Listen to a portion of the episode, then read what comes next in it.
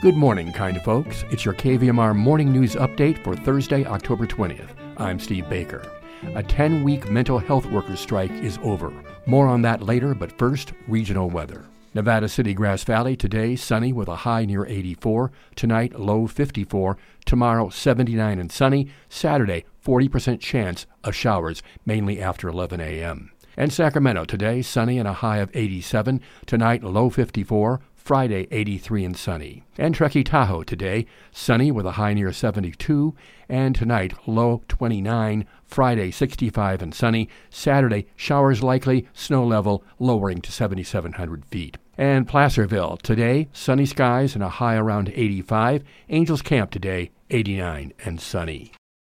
Well, Kaiser Permanente and the National Union of Healthcare Workers, representing the company's 2,000 plus mental health clinicians, announcing this week that they have reached a tentative contract deal that ends a 10 week strike. That, according to the Sacramento Bee. In a joint statement on the new labor agreement, Kaiser and the union say the new four year agreement will benefit Kaiser Permanente patients and drive collaborative efforts aimed at improving access to mental health care, while at the same time recognizing and better supporting mental health therapists in their important work. Sacramento Mayor Darrell Steinberg began mediating the dispute last week, and the union and company said he had helped to bring negotiations to a close. Steinberg has stepped in to mediate other negotiations, helping to head off an open ended strike by the National Union of Healthcare Workers in 2015, and more recently, brokering a deal that allowed University of California Davis to avoid litigation that has slowed down development of its Aggie Square project.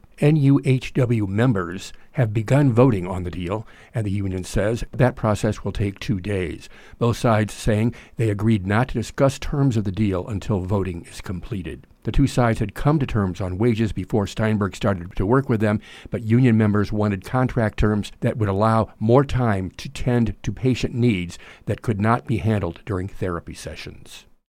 Three Yuba City high school football players apologized during an NAACP press conference this week for their involvement in a mock slave auction that ended their team's entire season. The Sacramento Bee saying the filmed incident, which made news in September, depicted several River Valley high school varsity football players in a locker room acting out a mock slave auction, shouting dollar amounts as three black students were lined up in front of them.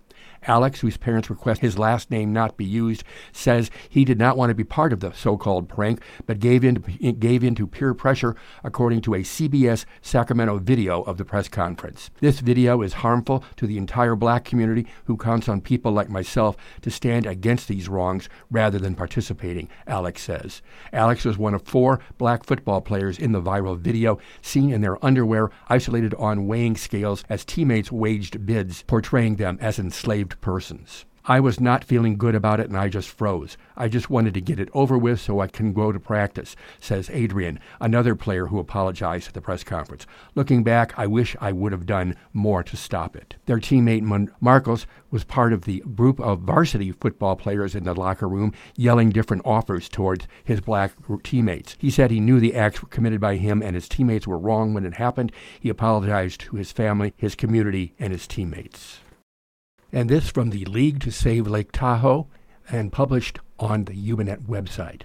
Amidst the coolers, umbrellas, and towels, there was an unfamiliar sight on Lake Tahoe's beaches this summer a blue picnic table sized machine outfitted with tank treads and solar panels quietly sifting tiny pieces of trash out of the sand. Tahoe's beaches represent the last stop for small pieces of litter before they enter the lake's vibrant blue waters, where they're all but impossible to remove. The all electric remote controlled beach cleaning robot, or BeBot, was deployed around the Tahoe Basin for the first time in 2022. The Tahoe debut was also the first time the technology has been used on the West Coast. The robot was brought to the country's most popular alpine lake through a collaboration between Eco Clean Solutions and the League to Save Lake Tahoe, the 65 year old old nonprofit behind the Keep Tahoe Blue environmental movement. In its first summer of action, the BeBot was tested to see how efficiently and effectively it can remove hard to find, hard to remove trash and to determine what role it can play in fighting litter at the lake. To most people, Tahoe's beaches look perfect, but there's a mess hidden in those first few inches of sand, says Jesse Patterson, the League to Save Lake Tahoe's chief strategy officer. New technology like the beach cleaning robot, along with science, volunteerism, and partnerships, are all needed for a litter free Lake Tahoe. Between June and October, the BeBot visited 11 beaches around the Tahoe Basin managed by the USDA, Forest Service, California State Parks, Nevada State Parks, local governments, and private owners. And it'll be back next year in an expanded version.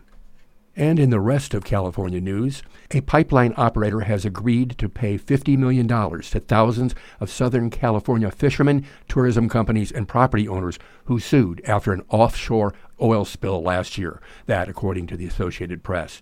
And the AP says a California man who pleaded guilty to plotting to firebomb the state Democratic Party's headquarters and other buildings in Northern California must undergo a psychiatric examination. And Governor Gavin Newsom has blocked the parole of Patricia Krenwinkel, a Charles Manson follower. That, according to the AP as well. Authorities are saying that the man suspected of fatally shooting several people in Stockton had a criminal history that includes traffic violations and convictions for drug crimes. That, according to the Associated Press. And fentanyl drug deaths are spiking in rural northern parts of the state. That, according to the San Francisco Chronicle. And a judge in Contra Costa County has vacated the murder convictions of two black men, finding that the prosecution had most likely injected racial bias into the trial by quoting the men's rap lyrics and repeating their use of a racial slur, court records show.